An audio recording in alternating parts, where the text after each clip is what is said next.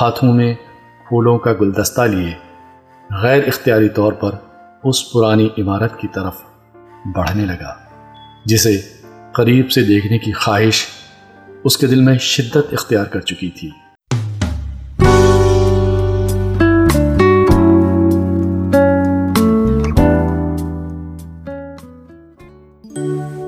آداب، میں ہوں آپ کے ساتھ آپ کے دوست ہوسٹ اعظم شاہ۔ ایک لمبے انترال کے بعد، ایک طویل وقفے کے بعد، ایک اور حسین افسانے کے ساتھ ایک بار پھر حاضر ہوں میں۔ گائز لڑکپڑ میں ہم جس دور سے گزرتے ہیں وہ کہیں کہ جس تہذیب سے ہمارا گزر ہوتا ہے، جو ہماری قدریں ہوتی ہیں اس دور کی، وہ ہماری شخصیت میں کہیں نہ کہیں رونما ہوتی ہیں، نظر آتی ہیں۔ اس کا اندازہ وہ انسان جس کا مشاہدہ بہت اچھا ہو، بخوبی لگا سکتا ہے۔ اور اگر ہم کہیں لکھنے کا شوق رکھتے ہیں یا بولنے کی عادت ہمیں ہے یا اچھے رائٹر ہیں ہم اور ریٹر ہیں ہم۔ تو ہماری تحریروں میں، ہماری تقریروں میں اس کی جھلک کہیں نہ کہیں آ ہی جاتی ہے۔ ایک ایسے ہی احساس کا، ایک ایسے ہی دور کا احاطہ کرتا ہے۔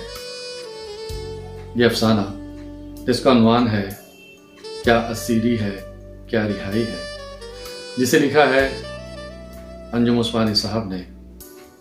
آئیے اس خوبصورت افسانے کو سنتے ہیں اور اس کے درد کو، اس کے کرد کو، اس کی محبت کو، اس کی اسیری کو، اس کی رہائی کو محسوس کرتے ہیں۔ آج پھر اس کے ساتھ یہی ہوا تھا کہ چاہنے کے باوجود وہ اونچی اونچی بلڈنگوں کے درمیان سے چھلک دکھلاتی اس عمارت کے قریب نہیں جا سکا تھا اور بس کی کھڑکی سے اس پر ایک اچٹتی سی نظر ہی ڈال پایا تھا۔ گزشتہ کئی برسوں سے اس نے نہ جانے کتنی بار ارادہ اور کئی بار کوشش کی تھی کہ نئی اونچی بلڈنگوں کے درمیان سے دھندلی دھندلی سی نظر آنے والی اس پرانی عمارت کو قریب سے جا کر دیکھے۔ معلوم کرے کہ وہ کوئی پرانا دفتر ہے، کسی کی رہائش گاہ ہے یا صرف مکان۔ مگر کامیاب نہ ہو سکا تھا۔ اسے یاد تھا کہ چند برس پہلے تک سڑک کے اس طرف ایک بڑا سا میدان تھا۔ یا اس کے بعد کچھ باغ سے تھے، جن کے پیچھے یہ پرانی حویلی نما عمارت خاموش کھڑی تھی۔ اس وقت اس کی بڑے سے دروازے پر مٹا مٹا سا بورڈ بھی نظر آتا تھا۔ اسے یہ بھی یاد تھا کہ کچھ برس پہلے اسی طرح بس کی ونڈو سے لگے لگے باہر دیکھتے ہوئے اچانک اس کی نظر اس عمارت پر گئی اور وہ وہیں پر جم کر رہ گئی تھی۔ تب سے جب بھی اس کا گزر اس راہ سے ہوتا، اس کی نگاہ خود بخود اس عمارت کی طرف اٹھ جاتی۔ آہستہ آہستہ دور سے نظر آنے والی دھندلی دھندلی سی وہ عمارت اس کی نظر اور پھر اس کے احساس کا حصہ بن گئی۔ اسے محسوس ہوا تھا کہ کوئی بنی بنائی عمارت کو کہیں اور سے لا کر ان بلڈنگوں کے درمیان چھپا گیا ہے۔ تب سے بہت بار وہ یہ ارادہ کر چکا تھا۔ کہ ایک دن بس سے اتر کر سڑکیں اور پھر عمارتیں پار کرتا اس کو قریب سے جا کر دیکھے گا، مگر آج تک اس کا موقع نہ مل سکا تھا۔ اور آج بھی یہی ہوا تھا کہ وہ اس عمارت کو بس کی کھڑکی سے دیکھ کر رہ گیا تھا۔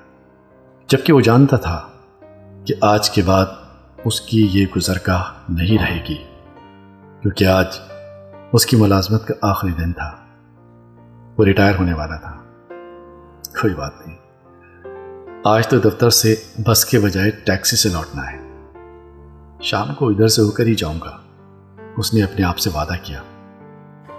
وہ جوانی کے آغاز میں اپنے قصبے سے اس مہانگر میں آیا تھا۔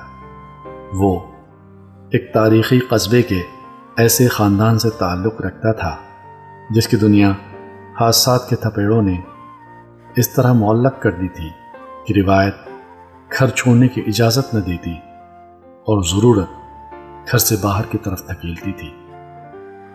دوسرے بہت کی طرح اس نے بھی ضرورت کے آگے گھٹنے ٹیک دیے تھے۔ اور بڑے بڑے دالانوں، وسیع و عریض دیوڑھی درختوں بھرے سہن والے ایسے گھر کو چھوڑ کر چلا آیا تھا، جس میں جھولے، ہچکولے کھاتے، پرندے چہچہاتے، رشتے بنتے، بگڑتے، لوگ روٹتے، منتے اور ایک ہو جاتے تھے، جہاں بہت کچھ پردے میں تھا، مگر سب کچھ ذاتی اور صرف ذاتی نہ تھا، جہاں کے خوف، خوشیاں اور غم مشترک بھی تھے اور معتبر بھی۔ شروع شروع میں اسے یہ شہر یہاں کے حالات عجیب سے لگے، مگر دھیرے دھیرے وہ اس شہر کا عادی ہوتا گیا۔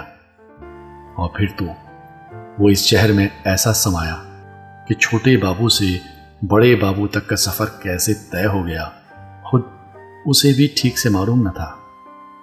اب وہ سروں کے اس جنگل کا حصہ بن چکا تھا۔ اور سفید کالر والوں کی لمبی قطار میں معمولات کے ڈرم پر پریڈ کرنے لگا تھا۔ دفتر کے لیے دوسرے لوگوں کی طرح وہ گھر سے نکلتا، بسوں کی لمبی قطار میں کھڑا ہوتا اور ایک دن کا مار کا سر کر کے لوٹتا۔ یہ مار کے سر کر ہی رہا تھا کہ ایک دن بس کی کھڑکی سے باہر جھانکتے ہوئے اس کی نگاہ سڑک کے دوسری طرف دور ایک پرانی عمارت پر پڑی۔ وہ اس عمارت کو دیکھتا رہ گیا۔ اسے تعجب ہوا کہ بھاگتے دوڑتے شہر میں اس کی نگاہ کہیں ٹک بھی سکتی ہے۔ اسے اپنے اندر کہیں جسم سے پرے پھانس سی چکتی ہوئی محسوس ہوئی۔ مگر اس سے پہلے کہ وہ اس عمارت کو نظر بھر کر دیکھتا، بس کی رفتار نے اسے نظروں سے اوجھل کر دیا۔ پتہ نہیں کیوں، اسے اس دن کئی بار دفتری مصروفیت میں بھی اس عمارت کا خیال آیا۔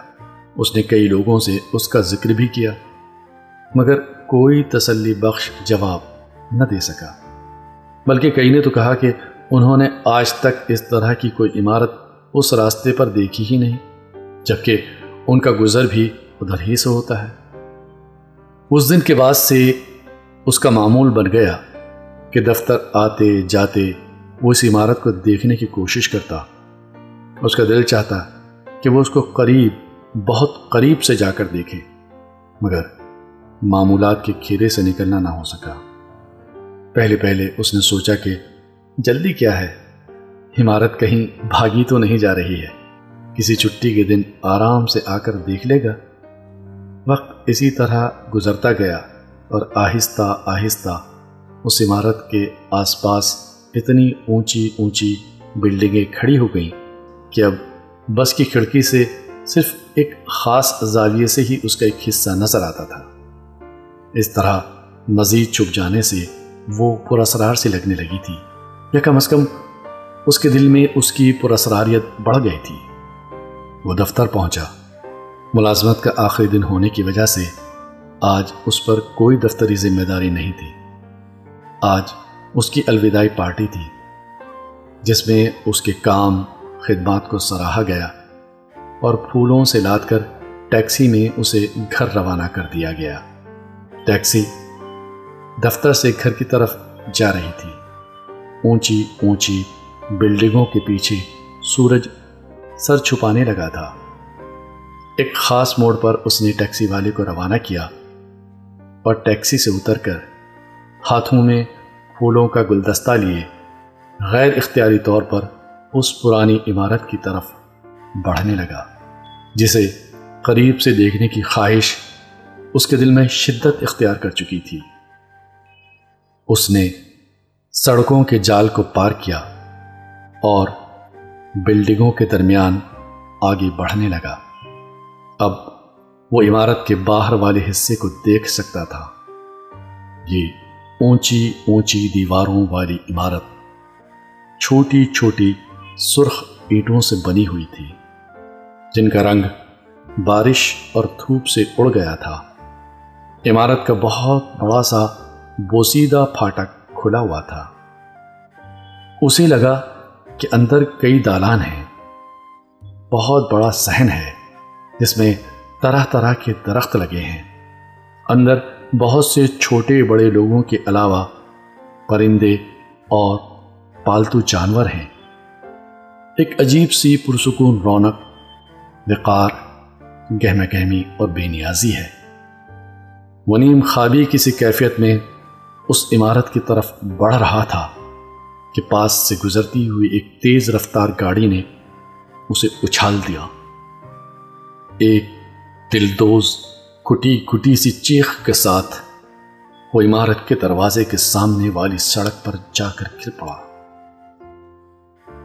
اس کی آنکھیں عمارت کے بڑے سے کھلے دروازے کی طرف ہیں، جس میں دور دور تک سناٹے بھری ویرانی کے سوا کچھ نہیں، اور اس کا جسم ٹھنڈا ہو چکا ہے۔ کیا اسیری ہے، کیا رہائی ہے؟ ابھی آپ نے انجم عثمانی صاحب کا لکھا ہے، بہت ہی حسین افسانہ سنا۔ گائز آپ کے مشاہدات، آپ کے کمنٹس، آپ کے احساسات، جب کمنٹس کے ذریعے مجھ تک پہنچتے ہیں تو میری ہمت بھی بڑھتی ہے اور مجھے کام کرنے کا حوصلہ بھی ملتا ہے۔ تو آپ سے درخواست ہے، اس افسانے کو اپنے دوستوں کے ساتھ شیئر کریں اور اپنے احساسات میرے ساتھ شیئر کریں۔ ایک اور افسانے کے ساتھ، ایک اور کاوش کے ساتھ میں پھر حاضر ہوں گا۔ تب تک کے لیے اپنے دوست روست آزم شاہ کو دیجیے اجازت۔ خدا